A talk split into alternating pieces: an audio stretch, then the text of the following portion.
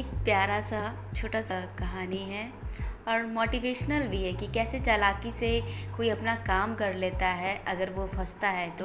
उस कहानी का नाम है चालाक गधा। जी हाँ। चलिए शुरू करते हैं। एक दिन एक शेर अपनी प्यास बुझाने के लिए नदी के तट पर गया। वहाँ नदी के दूसरे तट पर एक गधा भी पानी पी रहा था। गधे को देखकर शेर ने उसे अपना भोजन बनाने के लिए एक योजना बनाई। शेर बोला, प्यारे गधे, क्या नदी के उस किनारे कोई घोड़ा भी है? मेरी इच्छा उसको गाना सुनाने की है। गधे को उसकी नियत पर तनिक भी संदेह नहीं है। वह बोला, श्रीमान, क्या घोड़ा ही गा सकता है? मैं नहीं। लीजिए, मेरा गाना सुनिए। यह कहकर उसने अपनी आँखें बंद की और ज़ोर ज़ोर से रेकना शुरू कर दिया। मौका पाकर शेर ने नदी पार की और गधे को पकड़ लिया। गधा भी कहाँ?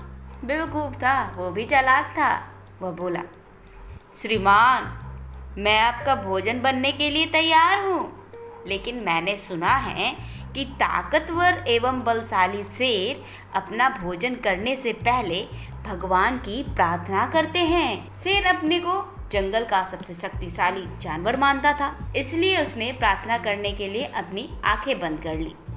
अब गधे को भागने का अच्छा मौका मिल गया। वह वहाँ से तेज़ी से भाग निकला। इस तरह चालाकी में वह गधा शेर पर भारी पड़ा।